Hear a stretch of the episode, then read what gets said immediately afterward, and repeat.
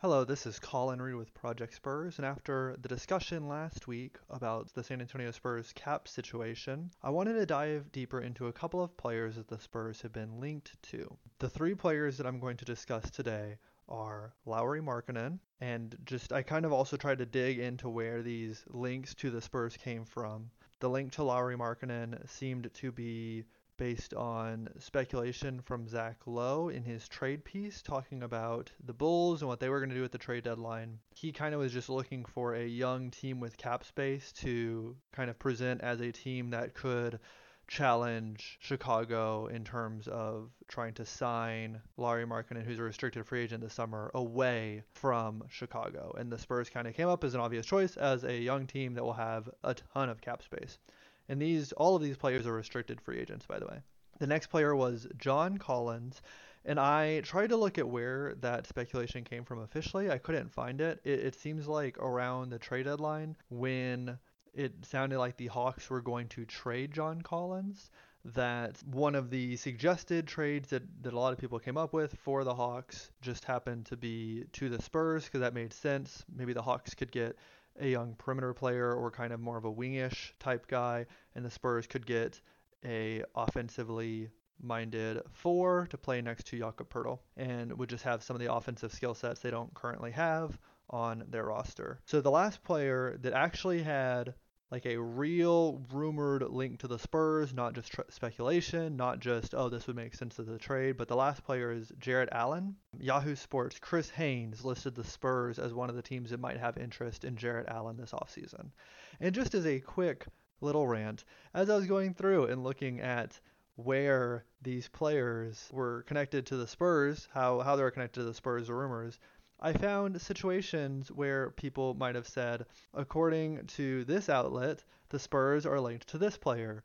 But those articles did not link the original article or say who broke the news, which made it kind of difficult and also just seems a little rude. So please, when you're reporting rumors that have been broken by someone else, please link the original article and include the person who broke the rumor because that seems like the courteous thing to do. Thank you. Those three players. John Collins to me seems to, to make the most sense just in terms of his skill set and the fact that he is a four. He has, over the course of his career, played some center, and I think for the Hawks this season, he's even played backup center, which could work well for the Spurs. He could start next to Jakob Poeltl and then maybe come out early the Spurs could put a smaller power forward in, kind of small ball it a little bit, and then John Collins could come back in as the center with the backup lineups. According to Basketball Reference, here are the percentages that John Collins has played at the different positions throughout his career. For his whole career, he has averaged 70% at power forward and 29% at center. And for this season, he's averaged 84% at power forward and 16% at center. Now, the problem is that John Collins wanted a bigger contract from the Hawks and they were willing to offer him an extension. But the Hawks have really wanted to make the playoffs. They've been desperate to make the playoffs. And they are actually in a great position for the playoffs now. They might just miss the play in altogether. And for this group that has wanted to make the playoffs for a while, that has this young up and coming group, a lot of talent on their team, but a lot of it's young and developing. Making the playoffs might be a good enough reason to sell ownership on re signing those players, even at higher contracts than they were maybe originally comfortable with. So even though they were not comfortable signing John Collins to the max they could give him last summer, they might, the Hawks ownership and general manager basketball operations team might feel comfortable offering him that after a appearance in the playoffs by the team. So I think that that could get pretty pricey for the Spurs to sign him away from the Hawks because remember as a restricted free agent whatever the Spurs offer these players even if they sign an offer sheet from the Spurs the original team has the chance to match it. The second player I want to look at who actually is personally my favorite of the 3 is Jarrett Allen. Now he was the only one that was officially linked to the Spurs, but also he's the one that probably makes the least sense on the team. So here are his, from basketball reference, here are his percentage splits of the positions he's played throughout his career. He has averaged throughout, throughout his career 2% at power forward and 98% as a center.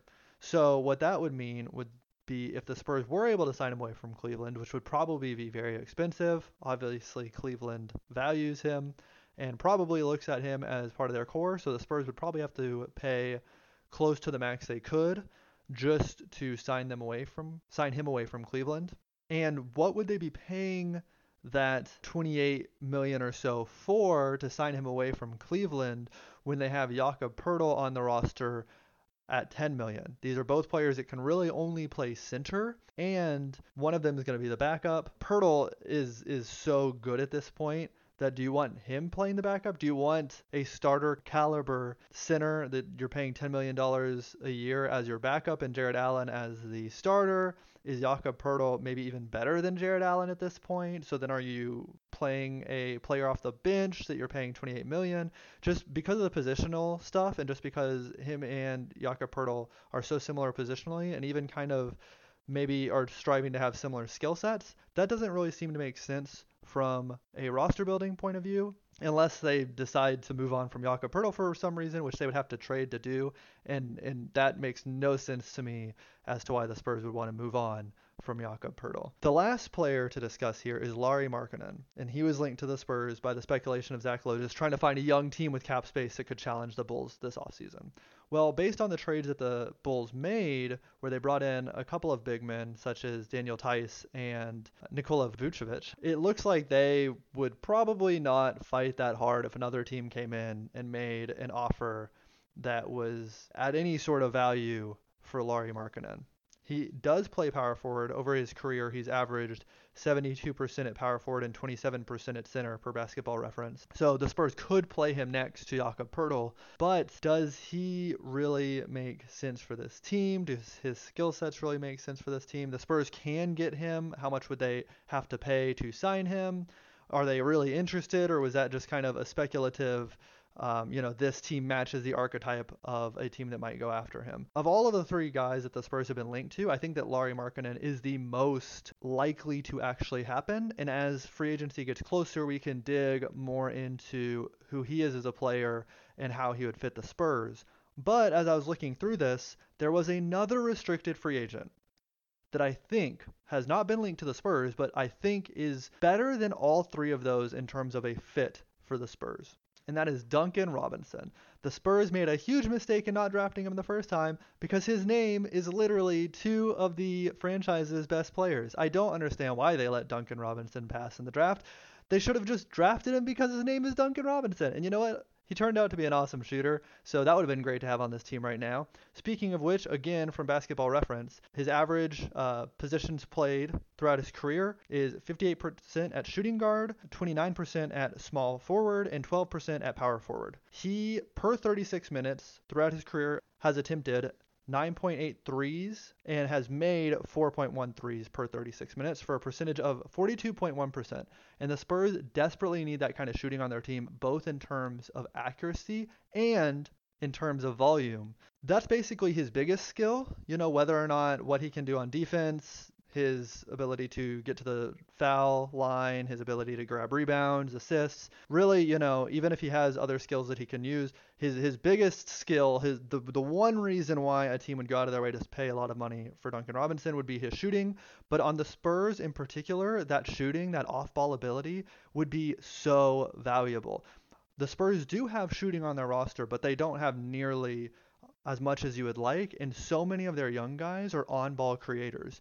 So having more off ball players who can shoot very well would be a huge benefit to them. Now, for the Spurs to get Duncan Robinson, they would have to overpay, overpay. One of the benefits of the Spurs having as much cap space as they do means that they have the opportunity to take these huge like swings at some players and even though someone might think, whoa, 25 million, 26, whatever, 27 million for Duncan Robinson, that seems like a huge overpay. The thing is, it's not an overpay if that's what the Spurs need to get him in and that he's a player that fits really well in their system. Speaking of rumors, Barry Johnson of the Miami Herald reported that league executives expect that Duncan Robinson will get about 15 to 20 million this offseason and that the Heat are interested in keeping him. So if the Spurs wanted to make a run at him, they would have to go higher than that number. Those are kind of some of the restricted free agents. And a lot of those restricted free agents were big men. Some of them played center sometimes, you know, like Jarrett Allen played center most of the time. And so I kind of just wanted to look at what the Spurs have at center now while Lauri Markkanen and John Collins can play the four, I do think it is important to realize that the Spurs have their center of the future on the team right now, and he will be on the team for the foreseeable future. Jakob Poeltl, out of the young core, might be one of the easiest players to just pick up and put on a championship team and have his role be exactly the same and have him produce at a high level.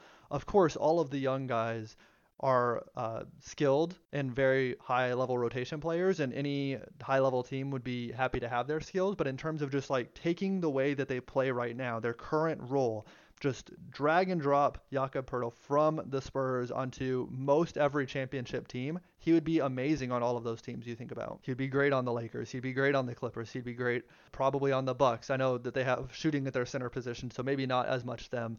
He would be a huge replacement at backup center for the 76ers. You know, he'd be awesome on the Nets. You know, you just look at who he is and what he does and he fits on so many of these high level teams without a whole lot of change in his game. He needs the ball so little.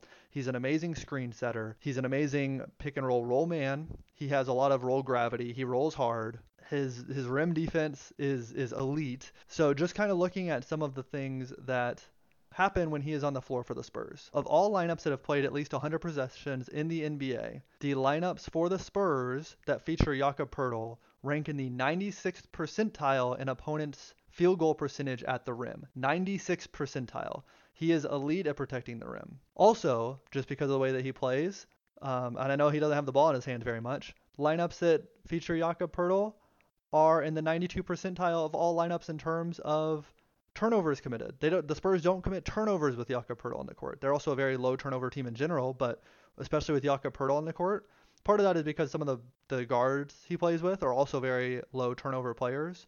But as a big man, and I know that if you go back in Spurs history, there are some players, especially in the 2014 15 era, who hands weren't exactly great. And when you pass to some of these big men, um, sometimes they would just drop the ball.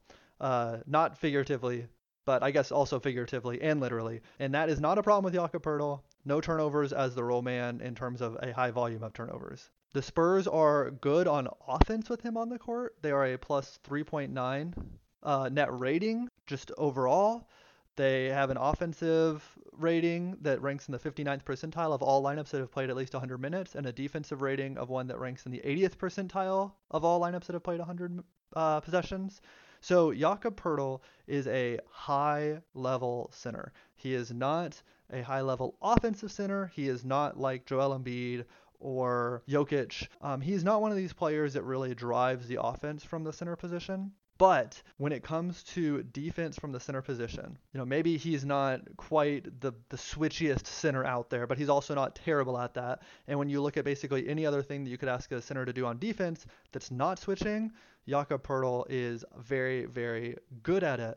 So instead of looking at another big man, maybe a power forward type of player, yes, but really the Spurs need to increase their wing depth and they need to increase their shooting, which is easier said than done. But when the team has 50 million in cap space, they can overpay to bring some of those skills on the roster. Like I said, as we get closer, we'll do a deep dive into some of these players more deeply, especially Lauri Markkanen, because I do think that he is the one of the three players that the Spurs have been linked to that is actually likely if the Spurs were to to try to sign him that they could actually uh, sign him and then Chicago not match. I think he is the likeliest of the three for the Spurs to actually sign. Whether or not it's likely or whether or not it will happen, who's to say? But of the players that there's kind of some buzz around for the Spurs this offseason, I think Lauri Markkanen is the most likely. And so we'll do a deeper dive on him sometime this offseason.